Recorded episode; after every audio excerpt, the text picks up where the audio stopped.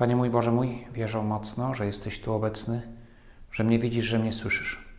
Uwielbiam Cię z najgłębszą uczcią. Proszę Ciebie o przebaczenie moich grzechów i o łaskę owocnego przeżycia tego czasu modlitwy. Matko moja niepokalana, święty Józefie Ojcze i Panie mój Aniele Stróżu mój, wstawcie się za mną. Było to w 15 roku rządów Tyberiusza Cezara.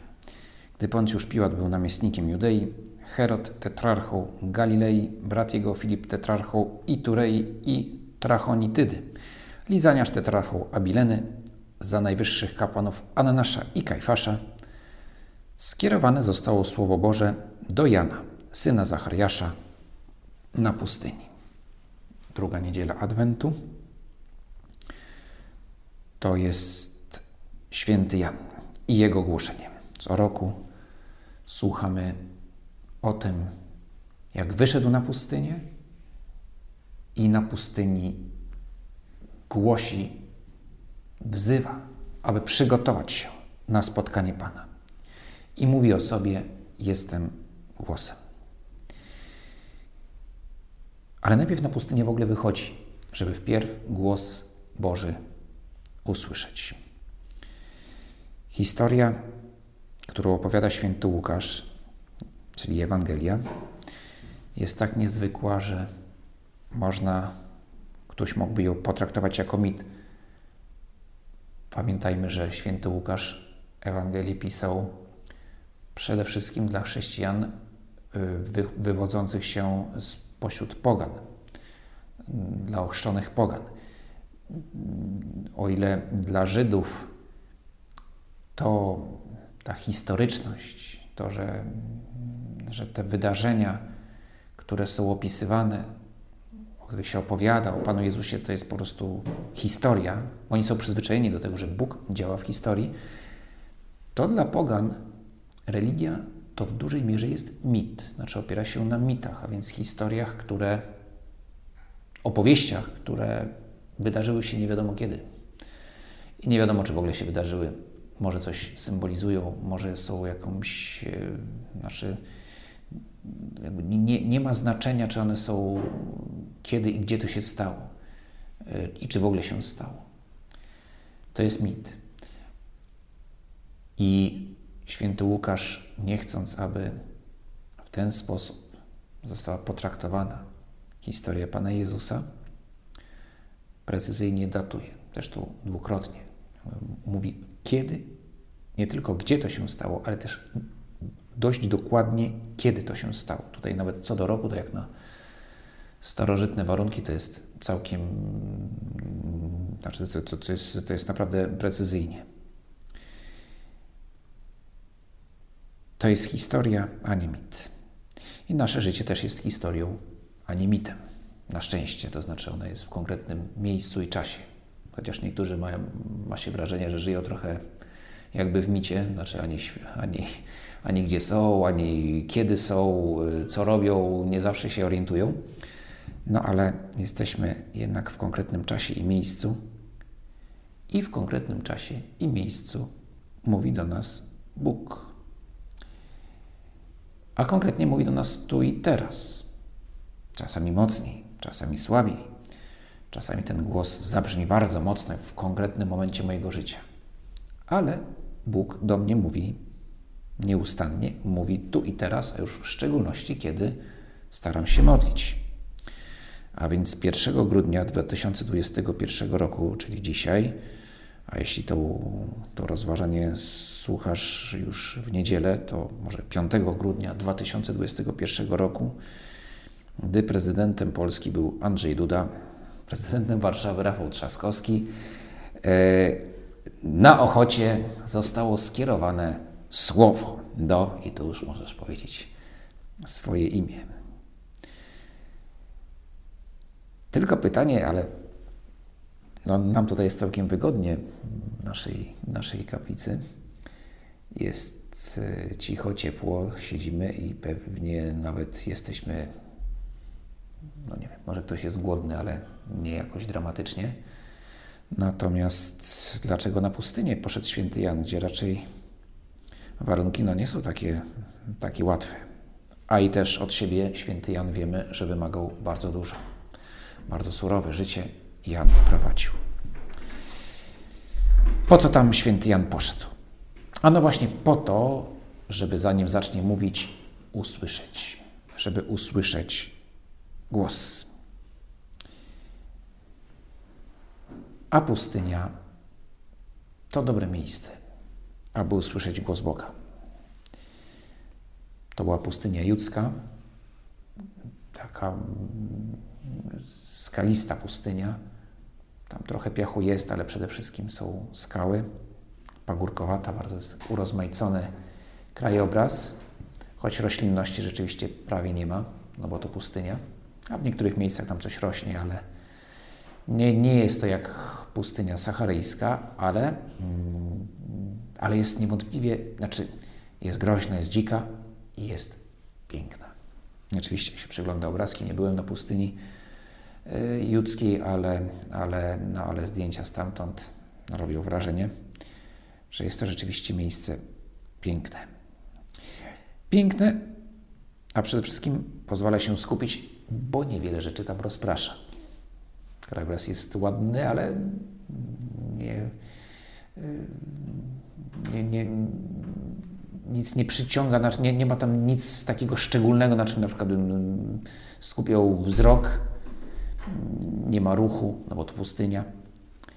Więc y, łatwo się jest na pustyni skupić i poczuć się samotny. Ale samotny nie porzucony, ale samotny to znaczy stoję ja sam na sam z Bogiem.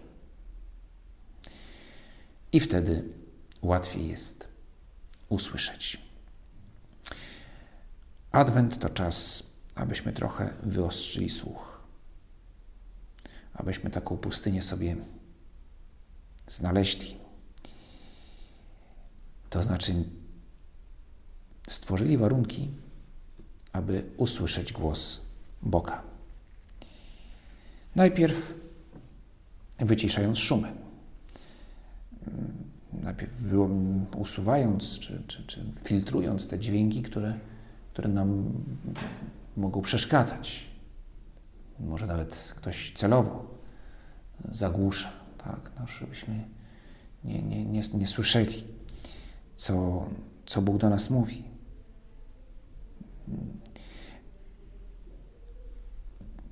Czasami ktoś przekrzykuje, czasami ktoś właśnie gwizdże, prawda? Jak ktoś musi przerwać jakieś przemówienie, no to się gwizdże, albo teraz są jakieś tam inne wynalazki, trąbki, albo ktoś przemawia, ktoś inny tam kontrmanifestacja, starają się krzyczeć jeszcze głośniej, żeby ten, co przemawia, żeby go nie było słychać. A czasami po prostu zwykły szum, jak no, no szczególnie na, na, na uczelni, jeśli czasami jeśli nie wiem, w lato są prowadzone zajęcia, ktoś, no, otwórzmy okna, otwórzmy okna na ulicę i szum, y, samochody, y, inne dźwięki, no, tak przeszkadzają, że w momencie, no nie, no, trzeba już lepszy zaduch, ale żeby, żeby, żeby, żeby słyszeć, co mówi profesor.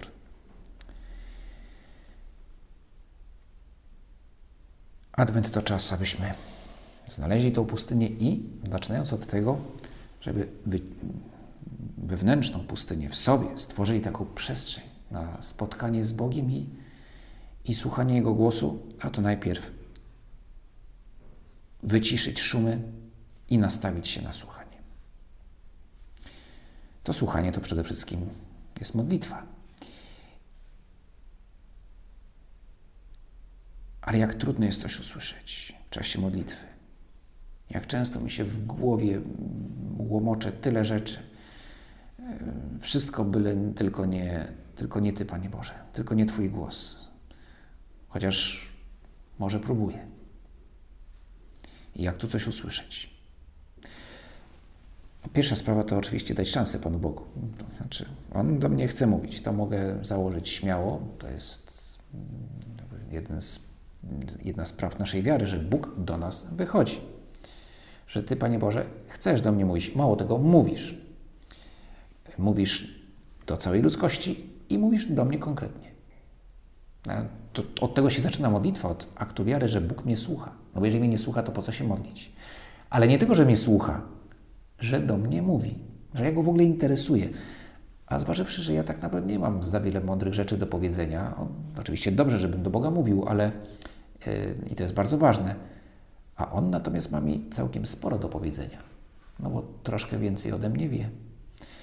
Więc mogę śmiało założyć, i to jest założenie wiary, że Bóg do mnie chce mówić. Więc teraz muszę dać mu szansę.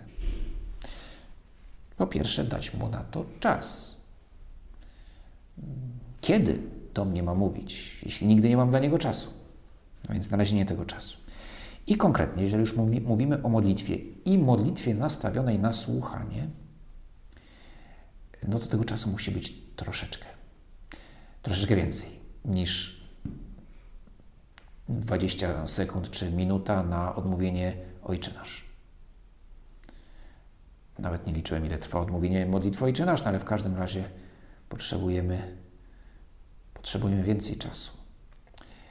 Yy, najpierw, żeby w ogóle właśnie z, na tyle się wyciszyć, aby, aby cokolwiek mm, głos Boży zaczął do mnie docierać. Na to potrzebny jest czas, więc modlitwa myślna, bo o, o takiej formie modlitwy mówimy, to minuta, dwie to za mało. To jest świetna rzecz, żeby od czasu, żeby często rozmawiać spontanicznie, powiedzieć coś Panu Bogu. Yy, czasami rzeczywiście On do mnie coś on do mnie coś powie, wykorzystując jakąś sytuację, jakąś okoliczność, nie wiem, książkę, którą czytam, czy film, który oglądam, czy rozmowę, którą toczę. Ale jeśli to ma być modlitwa, w której chcę słuchać, to jest 10 minut, to jest minimum, tak, żeby, żeby, żeby w ogóle wejść w tą, w tą, w tą rozmowę. E, potem a, a autorzy duchowi zalecają no, modlitwa myślna pół godziny. To zresztą jest wzięte też z, z, z Apokalipsy. To właśnie to akurat, akurat pół godziny. No, dlaczego nie 25 minut? No bo właśnie w Apokalipsie jest powiedziane zapadła cisza na pół godziny. Ale to też jest doświadczenie. Myślę, że też nasz organizm, umysł tak funkcjonuje, że pół godziny to jest taki optymalny czas modlitwy. Wiadomo, pół godziny to jest już całkiem sporo i, i, i, też trudno jest tyle czasu wydobyć, zdobyć, a może też i wprawy najpierw trzeba mieć trochę, więc ale chociaż od 10 minut zacząć. Każdego dnia. Potem miejsce. Jeśli akurat nie ma jakiejś pustyni, jedyna pustynia w Polsce, najbliższa to jest pustynia błędowska i byłem w tym roku wielkie roz, roz, znaczy ja już wiedziałem, że, ona że, że nie, ma, nie ma się co wiele spodziewać. Znaczy, to jest bardzo ładne miejsce, tylko że pustynia nie ma ani momentu, że jest tak, może patrzysz na horyzont, tam w jedną stronę patrzysz zawiercie, no faktycznie. Potem tu las, tam też jakiś lasem, jakiś jeszcze ośrodek wypoczynkowy, to nigdzie nie ma takiej, żeby zupełnie była taka zupełna, zupełna pustka. Choć ma swój urok, to prawda. Natomiast, y, no, oczywiście takiej pustyni nie znajdziemy i też nie ma potrzeby, y, żeby, żeby to była pustynia w sensie geograficznym. Kościół czy kaplica, miejsce, które nam się od razu kojarzy z modlitwą i słusznie, to jest miejsce, w którym obecność Boża jest szczególna, tak jak w tradycji żydowskiej szczególnym miejscem spotkania z Bogiem była pustynia. Trzeba dodać, że spotkania z Bogiem, ale także z demonem, także tam pustynia to tak, można było spotkać Boga, można było spotkać demona, więc to, to różnie, ale, ale jednak było uważane za, za, za miejsce właściwe dla, dla modlitwy, góra lub pustynia. No, w naszych świątyniach, w naszych kaplicach spotkamy Ciebie, może czasami nas diabeł tam różne myśli podsuwać i nas kusić, aby nas przestraszyć, ale, ale tym się nie ma co przejmować. Tu spotkamy Boga, już nie musimy się obawiać żadnego tam e, ducha pustyni. Obecność Boża jest szczególna. No ale po pierwsze to też nie jest takie proste, żeby znaleźć każdego dnia czas na, na modlitwę w kościele czy w kaplicy. A po drugie, czasami może być tak, że mimo tej szczególnej obecności Pana Jezusa w Eucharystii i tego, że to jest miejsce święte, no to okoliczności mogą być takie sobie. Bo na przykład trwa nabożeństwo mm, bardzo pięknie, tylko że nabożeństwo może nie sprzyjać akurat modlitwie myślnej, bo to jest innego rodzaju forma modlitwy. Albo że ktoś tam akurat za mną siedzi i kaszle i, i, i nie zasłania ust i aż myślę sobie, tam, czy ma COVID, czy ma grypę, czy ma coś jeszcze innego, tam rozsiewa, w każdym razie rozsiewa mnóstwo. Mam znajomego, który pracuje zawodowo jako, jako jest e, śpiewakiem. No dla niego naprawdę choroba gardła to jest, no to jest katastrofa. Tak, on bardzo uważa, gdzie siada, bo nie dlatego, żeby miał jakieś, nie wiem, niechęć do, do ludzi, tylko musi po prostu bardzo uważać na, na, swoje, na swoje gardło, bo to jest jego narzędzie pracy. No, także nie może sobie pozwolić na, na, na jakieś tam infekcje. E, więc może być zimno, może być zaduch, no, różne mogą być, być, być e, kwestie, a przede wszystkim może być zwyczajnie, że kościół najbliższy jest zamknięty i koniec.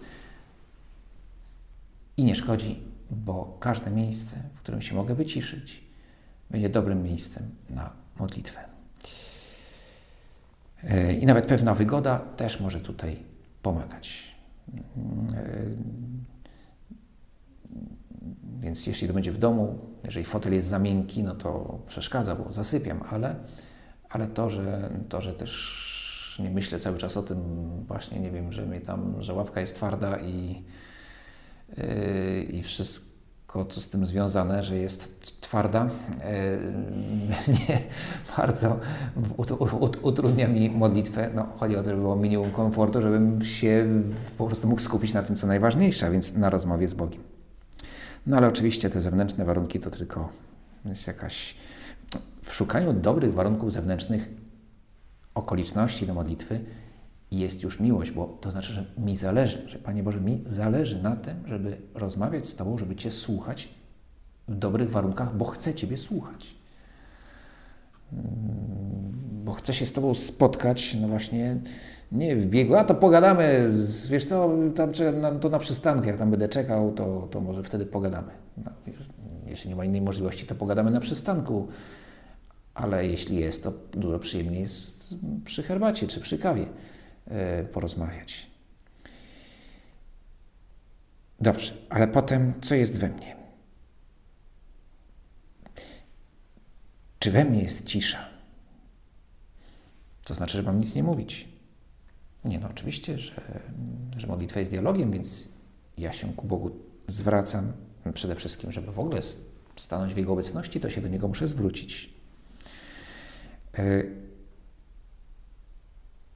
Myślą, może to być myśl niesformułowana w żadne zdanie, ale mogą być to proste słowa. Czasami spokojnie odmawianą modlitwą ustną.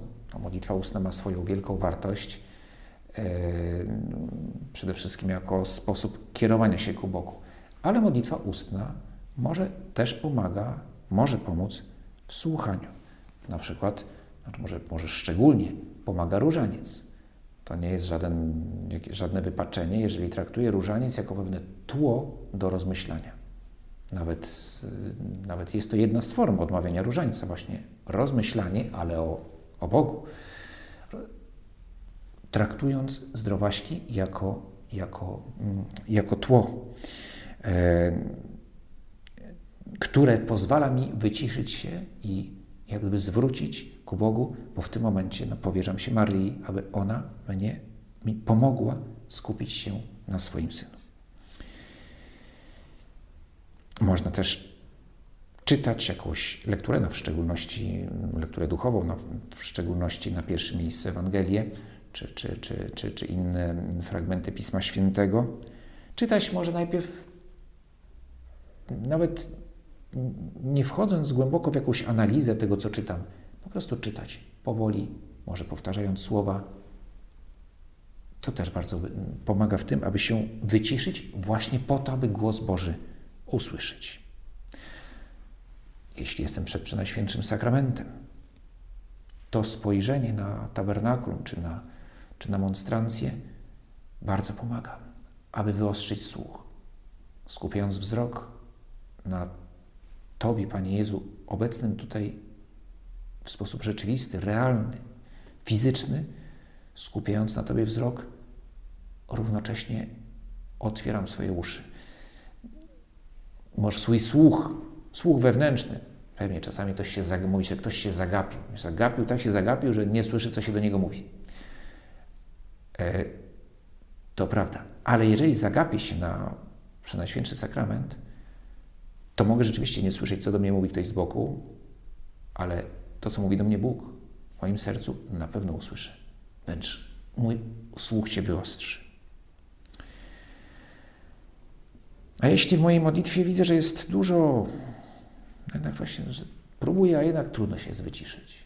Cały czas gdzieś mi tam coś łomocze, jakieś obrazy skaczą przed, przed oczyma, przeskakuje z tematu na temat, a to może jest dobre pytanie o, można powiedzieć, takie przygotowanie dalsze do modlitwy. I w ogóle dyscyplina umysłu, która jest potrzebna nie tylko w modlitwie, ale w ogóle w relacjach międzyludzkich i w pracy. Może za dużo pikseli, może za dużo seriali, może za dużo łomotu, muzyki takiej zbyt czy w nadmiarze, za dużo gier, za dużo bodźców. Przebodźcowany jestem, za dużo krótkich tekstów, a za mało długich, dłuższych artykułów czy książek, które pozwalają też skupić umysł, które u, uczą skupienia na, na, na, na jednej myśli. I to ma znaczenie. Jak to było w zeszłym tygodniu mówione, też na rozważaniu, no dobrze jest trochę, znaczy tutaj szukać jakichś umartwień właśnie w tym obszarze obżarstwa internetowego, czy smartfonowego, czy jak go tam nazwać. Y, bo to mnie czyni, to sprawia, że moje serce jest lżejsze, że mogę, że podnoszę wzrok, ale też, że mój umysł łatwiej się skupi na tym, co ważne. No a gdy już się wyciszę, to oczywiście pozwalać Bogu mówić i kiedy już moje myśli są uspokojone, wtedy lektura Pisma Świętego czy innej dobrej e, książki duchowej staje się owocna, bo ja już jestem w stanie ją uchwycić swoim umysłem, ale nie tylko umysłem. Aż to, że umysł już nie jest przeszkodą, moja wyobraźnia czy myśli nie są przeszkodą, aby słyszeć, ale są drogą, która sprawia, że to, co Ty do mnie mówisz, Boże, wchodzi do mnie, do mnie całego, do mojego serca, do mojego umysłu, do mojego ciała również, bo jestem osobą. Obchodził więc Jan całą okolicę nad Jordanem i głosił chrzest nawrócenia dla odpuszczenia grzechów, jak jest napisane w księdze mów proroka Izajasza. Głos wołającego na pustyni: Przygotujcie drogą Panu, prostujcie ścieżki dla Niego. Każda dolina zostanie wypełniona, każda góra i pagórek zrównane, drogi kręte staną się prostymi, a wyboiste drogami gładkimi. I wszyscy ludzie ujrzą zbawienie Boże. Jan, przejęty tym głosem, oddaje Bogu swój głos i staje się prorokiem. I krzyczy, i woła, mm, no i tutaj się pojawia zgrzyt, ale dlaczego na pustyni? Kto go tam słucha? Brzmi to nawet dość tragicznie, jest w języku polskim takie wyrażenie głos wołającego na puszczy. A to jest właśnie z tej Ewangelii w wytłumaczeniu tym klasycznym, XVI-wiecznym tłumaczeniu księdza Wójka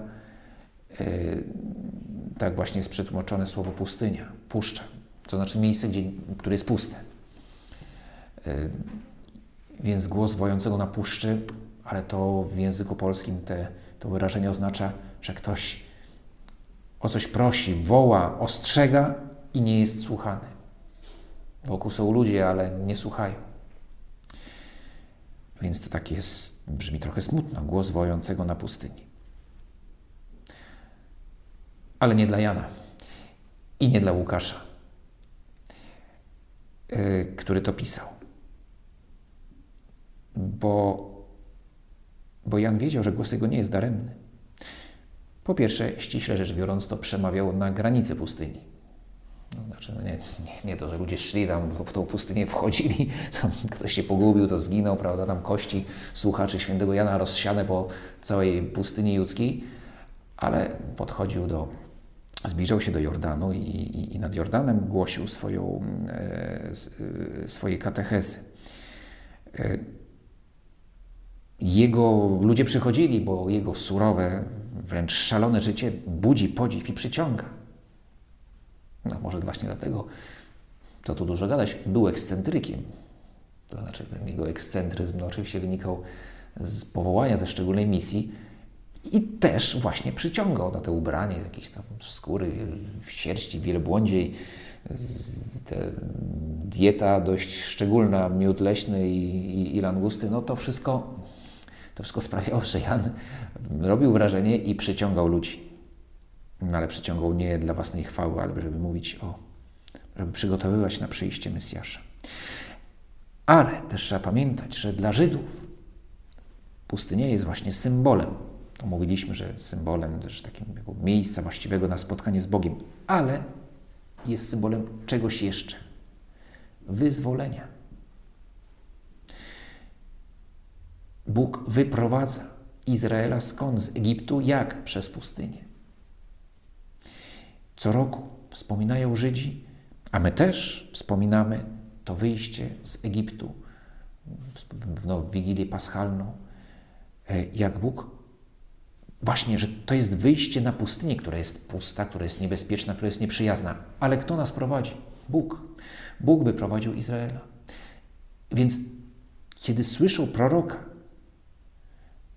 mieszkańcy Judei, to, to i, i widzą, że on stoi na pustyni, to wiedzą, co to znaczy. On zresztą to podkreśla. Głos wołającego na pustyni to jest cytat z Izajasza. A Izajasz sięga z kolei po ten obraz, obraz jeszcze z, z, z, właśnie z wyjścia z Egiptu, bo zapowiada Izraelitom, którzy znowu są w kłopotach i są w niewoli babilońskiej, że wrócą. Że wrócą do ziemi obiecanej ponownie, tylko że od drugiej strony, tym razem od wschodu będą wracali. I że znowu będzie ich prowadził Bóg, tak jak wtedy.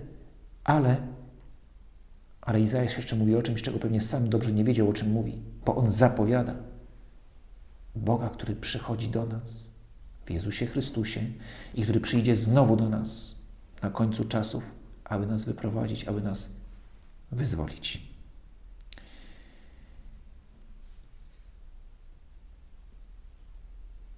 On ich wyprowadził. I Jan mówi: Chcecie być wolni? To jest marzenie. To jest marzenie Żydów. Są zniewoleni, są pod obcym panowaniem, są upokorzeni, czekają na Mesjasza. I on mówi: czekacie na wyzwoliciela, szukacie wolności. Dobrze, to dajcie się znowu poprowadzić Bogu, jak wtedy, przed wiekami.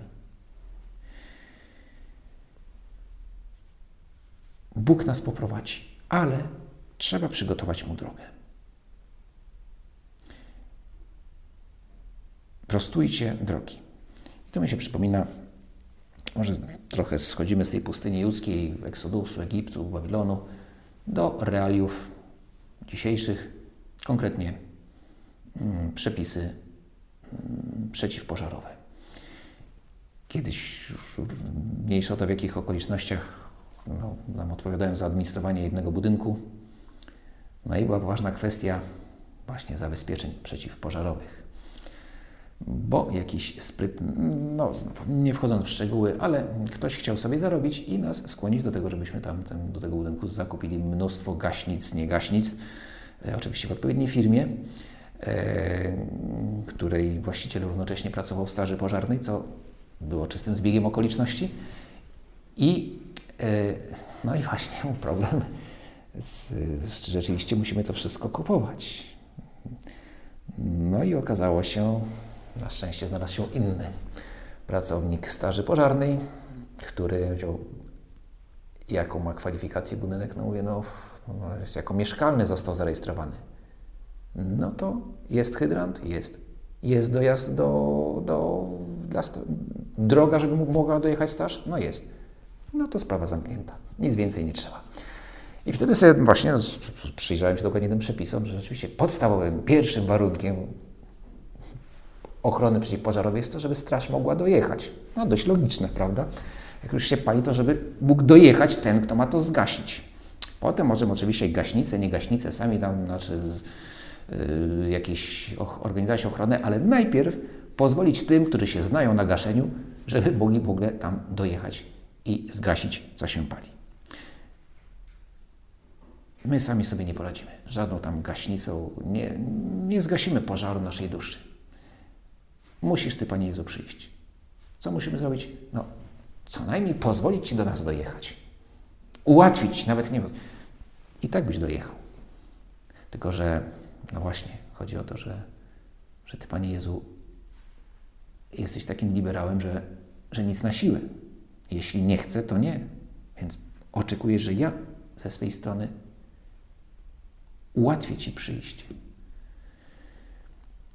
I to jest właśnie to prostowanie ścieżek.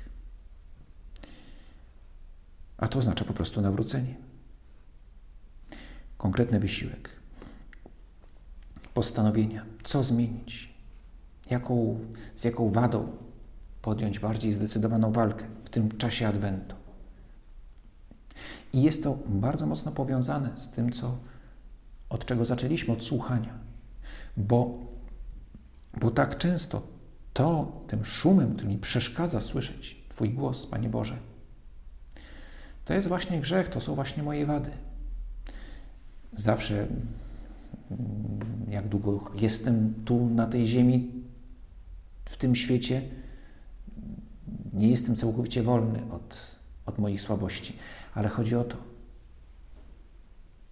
czy pragnę, czy z miłością chcę się nawrócić. Jeśli tak, jeśli podejmuję działania, to wówczas zaczynam słyszeć. To wówczas słyszę Twój głos.